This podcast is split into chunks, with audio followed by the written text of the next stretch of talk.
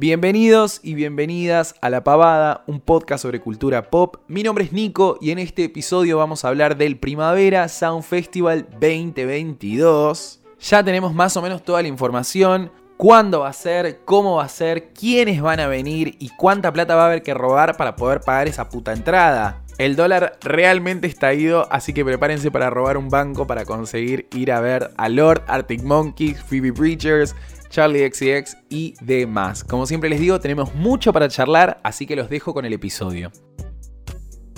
Bueno, estamos nuevamente reunidos para hablar de un festival, un festival de música. Es ese momento del año en el que se suma un compañerito nuevo al colegio y hay que hacerle toda una recorrida, explicarle cómo funcionan las cosas acá en Buenos Aires, cómo es el público argentino y demás.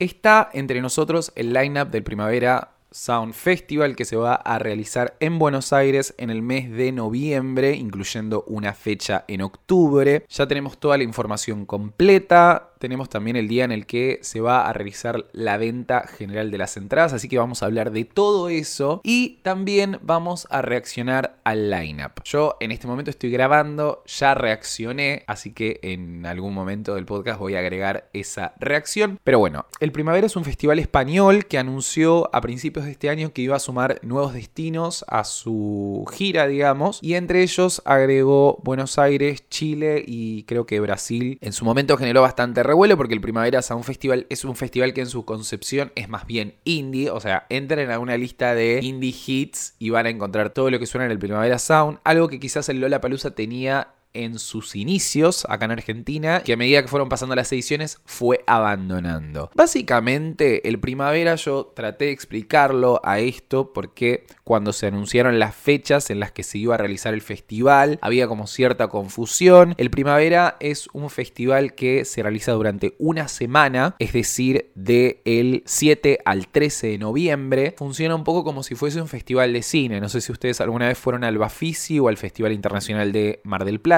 en donde se realizan básicamente actividades y proyecciones, en ese caso en el Festival de Cine, durante un periodo de tiempo en el marco de un festival. Bueno, esto es más o menos lo mismo. Hay una sede central, que en este caso es el Parque de los Niños, y hay distintos venues que van a acompañar durante los primeros días el festival. El 14 de octubre se realiza el Road to Primavera, que es un evento eh, para hypear un poco a la gente, para calentar un poco los motores, ¿viste? Y seguramente porque los artistas que tocan ese día, que ahora si quieren charlamos quiénes son, no podían arreglar para más adelante. Después, durante el 7 al 11 de noviembre se realiza Primavera en la ciudad. Son esta especie de, yo les digo side shows, pero bueno, van a ser distintos recitales que se van a dar en distintas partes de la ciudad de Buenos Aires. Todavía eso es lo que falta confirmar. Después, en simultáneo, va a estar sucediendo el 9 de noviembre la bienvenida a el Primavera Sound, que va a ser un recital en este caso ya tenemos confirmado que es una artista y algunos más, pero principalmente hay un artista internacional que va a tocar ese día. Y después el 12 y el 13 de noviembre, que son sábado y domingo, son los días fuertes del festival que van a estar los tres artistas internacionales más importantes, acompañados obviamente de un montón de artistas más. Después, hay algunas cuestiones alrededor de este festival que para mí son interesantes de pensar. Este va a ser un festival un poquito menos comercial que el Lola Palusa. Es decir, vieron que Lola Palusa en esta última edición fue como una convención de trap con algún que otro nombre internacional en el medio que había quedado de contratos anteriores o que pudieron llegar a conseguir con los contratos que le habían quedado. Este es el festival para la gente de Palermo, para la gente de Chacarita, para los indies de, de Villa Crespo, para la gente que usa Tote Bag, para la gente que usa Dr. Martens, para la gente que tiene un estilo de vida medio cool. ¿No? Y a eso digamos, apunta este festival. Es una experiencia distinta, no es que vamos a estar siete días adentro de un predio, porque mucha gente en un momento decía, bueno, si son tres días de Lola Palusa y termino hecho pija, ¿cómo voy a hacer para estar siete en el primavera? Buah, no es tan así, chicos. La gente tiene que trabajar en el medio, o sea, no es que se va a parar toda la ciudad porque vengan estos 10, 15 pelotudos a tocar al festival. La actividad continúa, solamente vamos a tener recitales a la noche, imagino yo, o durante el día. En este caso, tengo entendido que las entradas salen un huevo. De eso quiero hablar porque la verdad que es un tema que me tiene bastante estresado. El otro día cuando salieron a la venta las Early Birds a las 10 de la mañana, creo que el martes o miércoles, el martes, perdón, el martes Se agotaron en 20 minutos. Y yo acá es donde digo, ¿quién poronga está comprando todas esas entradas? Porque yo no puedo entender, o sea, o Buenos Aires está súper poblada y de repente todos tenemos plata para poder ir a los festivales y a los recitales cuando hay 50% de pobreza en el país. O, ay, ya me pongo político, pero digo, ¿qué pasa? O sea, ¿cómo puede ser que todo se agote tan rápido, boludo? El otro día me pasó lo mismo con Dai Yankee. Entiendo el, negocio de la reventa, pero boludo, consíganse un trabajo. No puede ser que la gente quiere ir a ver a estos artistas. Estuvimos todos encerrados durante dos años, con casi a punto de suicidio masivo. De repente se puede salir, estamos todo bien, la vida nos sonríe. Empiezan a ver este tipo de actividades en las que vienen artistas de afuera. Uno obviamente está desesperado por hacer todo. Lo entendía a eso en un principio, pero ahora hasta el Quilmes Rock tipo se agotó. O sea, es todo un nivel de locura. Eso es un tema que me tiene un poco complejado, porque también es como que uno que realmente quiere ir, tiene que estar corriendo, boludo, y metiéndose en esas páginas en donde hay que hacer filas y el tipito nunca avanza y es una angustia total y la verdad que te desmoraliza un montón porque después entras y tenés o problemas con la tarjeta, o problemas con el sitio, o problemas con la conexión, que hace el truquito de Blackses, que reinicia, que F5, que esto, que el otro, que pinga, chunga, la concha de su hermana. Quiero comprar unas putas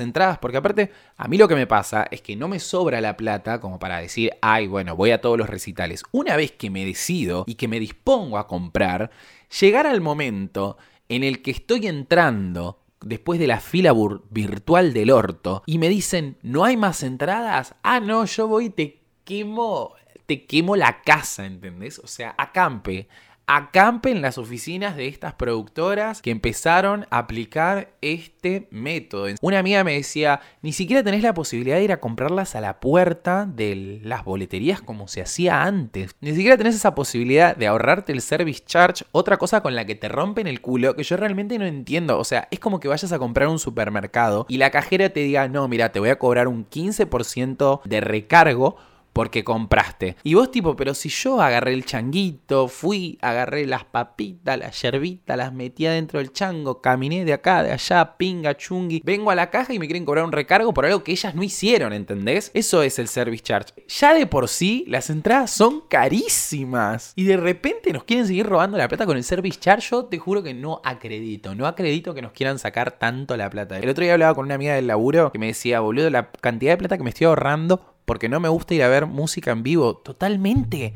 O sea, totalmente te estás ahorrando un montón de plata, chicos. El negocio para ahorrar hoy en día es que no te guste la música en vivo. Te pagas 300 pesos de Spotify y te los escuchas perfectamente bien. Pero bueno, después de esta indignación, volvamos a lo que nos compete. Tenemos que hablar del lineup del Primavera Sound. Voy a agregar acá, a continuación, mi reacción que hice hace un ratito. Y cuando vuelva, y cuando termine, charlamos un poco y lo analizamos si quieren. Estoy grabando esto a unas horas de que acaba de salir el lineup del Primavera Sound. Quería reaccionar o verlo mientras estaba grabando el podcast, así que salió el lineup. Yo justo estaba haciendo un guiso de lentejas, así que prioridades. Continué con mi guiso. Mi hermana pegó algún que otro gritito en el medio viendo el video de presentación. Yo traté de ignorarlo. Unas amigas me escribieron por WhatsApp, traté de ignorarlo les juro que todavía no vi nada, así que me voy a sorprender en este video, podcast, no sé muy bien cómo va a funcionar. Yo lo estoy grabando, estoy en mi cuarto, este es el lugar en el que probablemente haga los meet and greet cuando tenga 557 seguidores, así que bienvenidos y bienvenidas. Vamos a ver qué tal este tan esperado lineup que ya sabemos que las entradas salen un huevo, así que quizás es la ilusión de, ay, acabo de ver algo, pero quiero ver el puto video, no quiero ver tipo todo de una. Ay, es muy difícil, chicos, porque uno entra, tipo, vieron que entras a Instagram y ya te tira algo. Peor es TikTok igual, en ese sentido son más agresivos. Ok, dura dos minutos. Yo tengo el celular que no tiene... Mm, pobre, es un celular chino que ya se está autodestruyendo, no tiene, no tiene el botón de bloqueo, no tiene el botón de sonido, no se escucha una garcha. Pero bueno, vamos a intentar hacerlo para ver.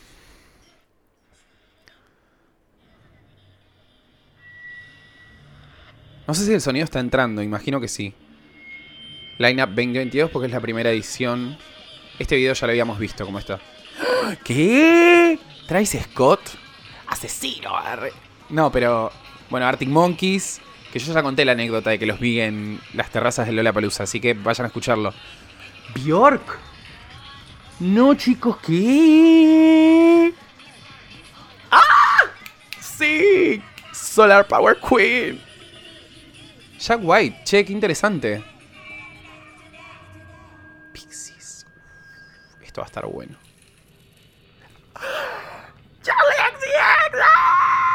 Gay rights, gay rights. Phoebe Bridgers, ok, ok.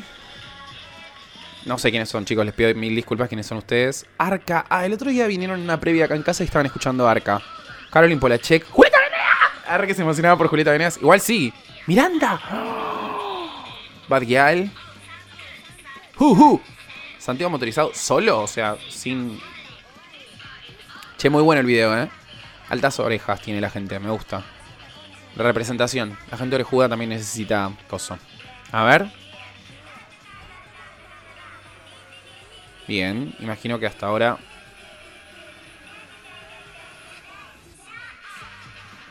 Ok. Ahora están tirando todos los... Las fechas que son un quilombo, nadie las entiende. Ahora, cuando hagamos el... Seguimos charlando del primavera en un toque. Pero esto era más una reacción a ver quién poronga venía. Eh, uf, primeras impresiones del lineup. Eh,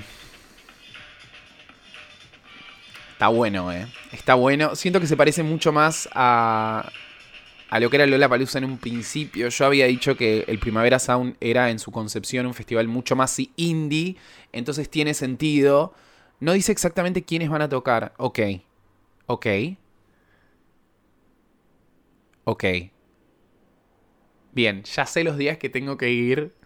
Me emociona mucho poder ver a Bjork, a Julieta Venegas, que igual Chicos, Julieta Venegas eh, va a leer libros a una librería en San Isidro. O sea, creo que ahora ella vive acá, pero bueno, no importa. Arctic Monkeys, Lord, Interpol también me copa un poco, Phoebe Bridgers, Charlie XCX. Chicos, Charlie XCX está en su mejor momento. O sea, es main pop girl era. Y la verdad es que me emociona mucho que venga ahora. Espero que esto ya se, haya grabado tipo en, en el video, porque si no me mato. Bueno, es un buen lineup. Es mejor que el de Lola Palusa. Lo tengo que decir.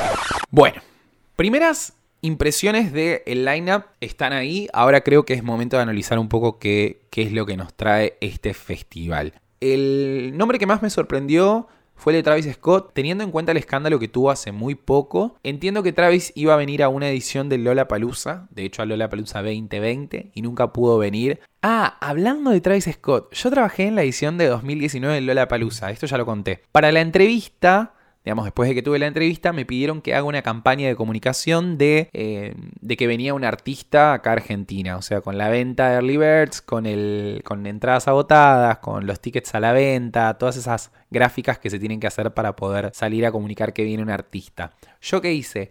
Y esto, chicos, es una clase de, de, ¿Cómo se llama? No sé. Recursos humanos, relaciones del trabajo, no sé ni idea. ¿Yo qué hice? Me puse a estoquear a la persona que me había tomado la entrevista a ver qué artistas le gustaban. Y en ese momento estaban todos muy fanáticos de Travis Scott por su disco Astro World. Entonces elegí a Travis, hice toda una gráfica de que el chabón iba a venir, qué sé yo, bla, bla, bla. Obviamente igual el trabajo después no lo conseguí, pero me llamaron igual, o sea, no conseguí el trabajo para el que o sea, no conseguí el trabajo para el que estaba, para el que me estaban entrevistando, porque quedó Tati, mi amiga, que ella siempre me escucha, así que este besito es para vos, que encima hoy está cumpliendo años, de pie para cantarle feliz cumpleaños a Tati. Happy birthday. To you. Bueno, ella quedó para ese puesto, pero igual a mí me llamaron. Hice una campaña como si Travis Scott hubiese venido. Así que, chicos, esta vuelta de Travis Scott a la Argentina, medio que la manifesté yo un poco allá en 2019. Pero bueno, me sorprendió bastante la incorporación de Travis al lineup. También me sorprendió la incorporación de Bjork. Yo a Bjork nunca la vi, es una artista de la concha de la lora que tengo muchas ganas de ver tipo en vivo para ver qué, cuál es el show que plantea. Siento que, que, debe ser muy, muy zarpada. Además de eso, vamos a tener a Jack White y a Pixies el 14 de octubre. Charlie XX, que no, yo no les puedo explicar la excitación que venga Charlie XCX, porque en este momento ella está en su gira por Europa y Estados Unidos. Entonces me aparece a mí mucho video de TikTok yendo a verla, a Charlie, y está dando un show, chicos, que yo necesito ir a esa misa, ¿entendés? Brum, brum. O sea, necesito escuchar Brum, Brum en vivo y aparte... A mí el último disco de Charlie me había gustado muchísimo, de hecho le dediqué un episodio en este podcast que pueden encontrar creo que por acá, tipo más arriba en Coso, en el feed de Spotify. Así que me tiene muy contento, muy, muy contento.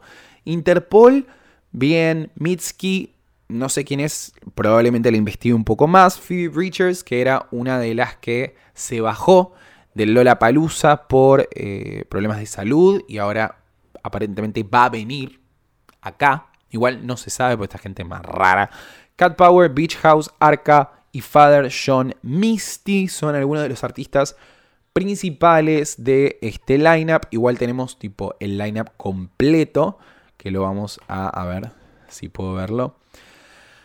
Bien, es bastante, bastante completo el festival. A mí personalmente me interesa mucho ir a ver a Bjork, ir a ver a Charlie XCX y ver a Lord. Después todo lo demás creo que puedo prescindir. Porque vieron que en estos festivales uno tiene que hacerse la idea de que no va a poder ver a todos. Vamos a ver qué onda las entradas. Yo sé que van a salir carísimas. Em, ya estuve viendo algo así de 20 mil pesos hasta 59 mil pesos. Y es como, ¿en qué mierda nos metimos? Pero bueno, chicos, esto es así. Hay algunos artistas que yo siempre pienso que voy a ver una sola vez en mi vida, hago esa inversión, los veo y después a otra cosa mariposa. Yo me voy a ver cómo carajo hago para juntar la plata para pagar esta entrada y nosotros charlamos la próxima. Bye. La Pavada es un podcast íntegramente realizado por mí. Recuerden que si les gustó el episodio lo pueden calificar y de paso seguirme en Spotify. Y además los espero para debatir todo lo que se habló en este episodio en TikTok, Twitter e Instagram como arroba la pavada pod.